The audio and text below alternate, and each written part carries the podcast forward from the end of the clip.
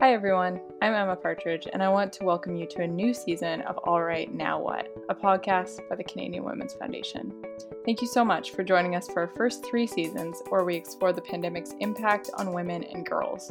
But even when this virus recedes, its impacts will continue to be felt. We still need systemic change to achieve gender equality. So, moving forward, every week our experts will put an intersectional feminist lens on one topic we've all been hearing about the issues and stories that just seem to keep resurfacing and make you wonder why is this still happening? How is it possible we haven't fixed this yet? We're going to explore the systemic roots of these issues and real strategies for change. The work of the Canadian Women's Foundation and the organizations that we support takes place on traditional First Nations, Metis, and Inuit territories.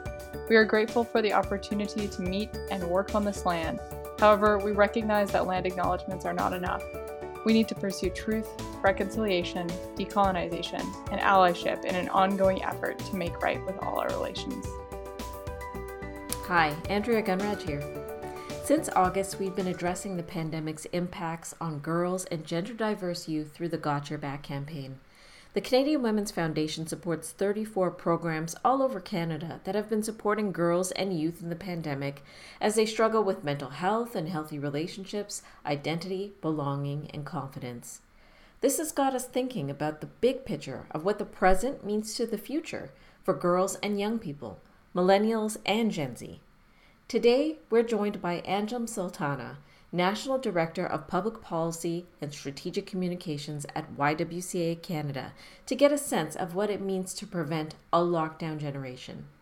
Thank you. It is such a pleasure. I am a longtime fan of the podcast, so it's such a treat to be on here with you. There have been so many questions about what's going on for girls and young women and gender diverse youth in the pandemic. Just give us a sense of what you're seeing. Absolutely. This pandemic has had such severe gendered impacts. And I know many of these issues have been covered on your program. Everything from the rise in gender based violence to uh, caregiving duties that have been increasing, and also the economic impacts and stress of this time. And what we've seen is actually based on which generation you're part of, how old you are, you also are facing additional stresses. And we're seeing, especially for millennials and Gen Z, many of these issues have heightened, especially for girls, gender diverse youth, and young women. Uh, one of the things that keeps me up at night is the fact that Gen Z women, who make up 2.5% of Canada's labor force, experienced 17% of the job losses. And in the work that we do at the YWCA, we work with young people across the country around leadership, around skills training, around employment. And so many are telling us uh, that they are feeling left behind. They're feeling like the Canadian dream, where if you put your head down, you work hard, there's a good job waiting for you. And in this pandemic, that is becoming more and more difficult to actually being realized. And so we're seeing massive employment disruptions. We're seeing massive school uh, closures, and we're seeing mental health for young people being impacted, especially for young women, especially for gender diverse youth. Tell us about the research you've been doing about a lockdown generation. Part of this idea behind the lockdown generation is that young people have experienced so many traumatic shocks from employment disruptions to school closures to finding a difficult place, uh, a difficult uh, to find a place to live all of this contributing to a mental health crisis. And in our research, we were seeing that if young people are not supported in this critical moment in time, they may experience the fallout for the next 10 years. And so the ILO, the International Labor Organization, has been talking about how do we prevent a lockdown generation. And so for us at the YWCA, you know, we do a lot of essential services, we also do national advocacy, and we were realizing there were a lot of folks being left behind. How do we actually not only stop that in the here and now, but for the future? So let me give you a, sp- a specific example. Um, employment. So young people are disproportionately disproportionately represented in uh, many of the sectors that were hardest hit during the pandemic. Everything from hospitality to tourism to retail services. Many of the same sectors that women broadly are also disproportionately uh, working in. And so, what we saw was that those lockdown measures, while critical for saving us from public health concerns, also had the potential for impacting the opportunities that young people had access to. And so, part of what we've been doing um, with this work is actually thinking about how do we not only prevent a lockdown de- generation, but how do we unlock opportunity for young people? And one of the things that we've seen is actually having guaranteed programs when it comes to access to employment or access to skills training. So, one of the policy recommendations we came across and what we are recommending in our report is actually looking at a youth job guarantee. So, this is something that has been uh, put forward in the European Union. It was something that they had pre pandemic, but they've amplified it and made it more robust. And it's this idea that if you're a young person, 30 and under, you should have the guarantee of a good job with decent wages or access to training or an apprenticeship of some sort. But the understanding that if young people are not succeeding, not only is that bad and something to be of concern for that young person, but that should actually require a societal approach. And, uh, you know, with respect to uh, young people and employment, we're actually seeing that if we don't address it, that could actually have implications on our country's GDP. So, a recent report that came out of the UK found that youth employment during the pandemic could potentially set back that country's GDP by 17 billion pounds over the next seven years. So that's a very real concern here in Canada as well. So part of our job with this work on preventing a lockdown generation was to highlight all of the issues that young people have experienced from employment to housing to mental health, but also demonstrate what solutions are available.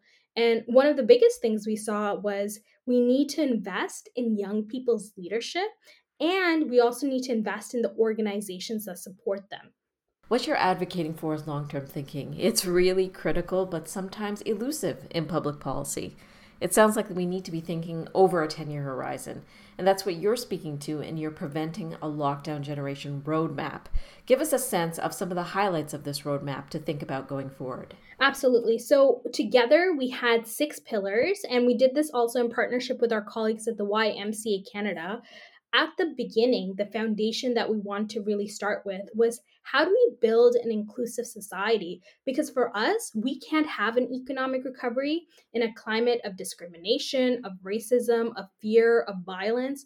And so, uh, at the heart of it was starting with the calls to action in the Truth and Reconciliation Commission, as well as the calls to justice in the Missing and Murdered Indigenous Women and Girls uh, National Inquiry Report.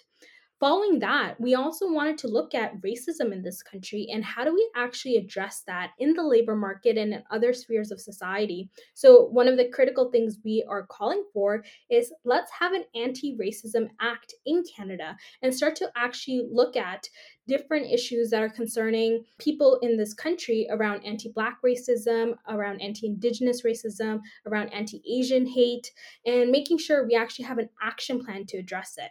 Some of the other recommendations we have are around promoting meaningful employment. So, I talked a bit earlier about a youth job guarantee. We also were looking at programs like the Summer Jobs Program and seeing how that could be made stronger to actually support meaningful employment for young people because that's the thing that we have been hearing over and over again. Young people have the right ideas they have the right education what they're not getting access to are opportunities. And that's something that's been actually harder in this pandemic that that we think uh, should be addressed. We also talk about housing because housing is such a fundamental component to a good life, to a life that allows you to reach your full potential. And what we're seeing is that youth homelessness has actually been on the rise. Uh, so, one of the things we had called for is actually building the affordable housing supply, but also supporting nonprofit providers of housing with uh, operational dollars for wraparound supports because we know young people, young women, and gender diverse youth don't live just on uh, single issue lives. They have multiple needs and multiple areas that they may need support in, and that's something we should be investing in. Uh, we also talked about the importance of mental health. And I think this is something that's top of mind to many, many people across the country. And so, what we need to look at is how do we actually support young people? And can we look at that through a recovery lens? So, one of the things we've been calling for is a youth mental health recovery plan. And we were quite pleased, for example, in the establishment of a task force for women in the economy. For us, we'd be really curious to see can there be additional representation to ensure young people, young women, and gender diverse youth are represented? Will the action plan also focus on that in particular? What gets measured gets done. And we'd like to see, as future budgets come out, as we start to look at our post pandemic recovery, actually building in in the quality of life framework for the federal budget a section on child and youth well-being if we want as a country to recover we really need to look at where we spend our dollars and we really need to measure the indicators that matter the most. And for us, how young people are doing needs to be part of the conversation. And finally, and I think this is something, you know, across the feminist movement we've been talking about, and I would also say in the youth serving sector is a growing conversation, is the importance of core funding. So, how do we better support the organizations that will be pivotal to our recovery? So, that's been another critical plank of our, of our plan. I think what I'd love to let listeners know is that as a country, for us to recover, we need to ensure there's an intersectional perspective. And one of the things we can't ignore is the impacts on younger generations. Because, good or bad, the consequences of this time will be felt for generations to come. And what we want to ensure that at the decision making table, we don't forget how millennials and Gen Z have experienced this pandemic and actually ensuring that they're supported right now because there's a real fear. If we don't support them right now, they'll experience the challenges for the next 10 years. And that's something we cannot afford. Thanks for listening. Just by downloading and sharing the show, you're supporting gender equality. If you'd like to help Canada get even closer to gender justice, consider donating to support our work at CanadianWomen.org. Until next time.